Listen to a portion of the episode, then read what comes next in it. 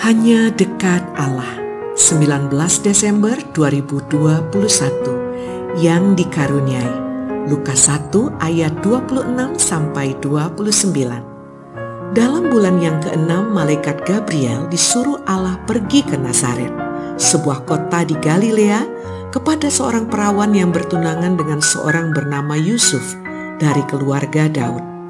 Nama perawan itu Maria. Ketika malaikat itu datang kepada Maria, ia berkata, "Salam, hai engkau yang dikaruniai, Tuhan menyertai engkau."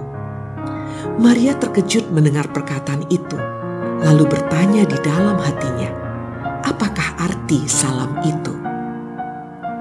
Yang dimaksud dengan bulan ke-6 di sini adalah bulan ke-6 Elisabet mengandung anaknya.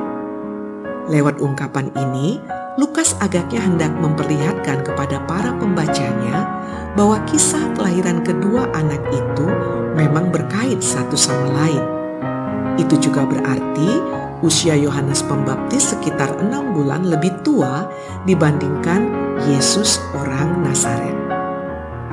Dengan pemberitaan macam begini, Lukas hendak menyatakan bahwa malaikat yang diutus menampakkan diri kepada Zakharia dan Maria adalah sama, Gabriel, yang berarti utusan Allah atau kekuatan Allah. Kepada Maria, Gabriel menyapa, "Salam, hai engkau yang dikaruniai." Jika hanya berhenti pada kata salam, memang terkesan basa-basi. Namun, ucapan Gabriel dilanjutkan dengan "Hai engkau yang dikaruniai."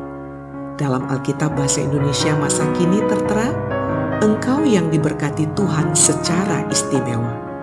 Dan inilah yang membuat Maria terkejut dan bertanya-tanya mengenai arti salam itu. Dari penjelasan Gabriel selanjutnya, jelaslah bahwa Maria memang pribadi yang dikaruniai. Dia menjadi wahana kehadiran Juru Selamat dunia. Dia akan menjadi Bunda Tuhan. Dan pernyataan berikut, "Tuhan menyertai engkau," menegaskan makna salam tadi. Pertanyaan yang layak diajukan adalah apakah hanya Maria yang dikaruniai? Dalam kisah sebelumnya jelas bahwa Zakharia dan Elisabet juga pribadi-pribadi yang diberkati. Juga nanti para gembala Efrata. Lalu bagaimana dengan kita? Apakah kita juga pribadi yang dikaruniai? Jawabannya mestinya ya. Kita dikaruniai talenta, bakat, kerja, keluarga, yang pastinya juga waktu. Pertanyaannya lagi, apakah kita pribadi yang dikaruniai?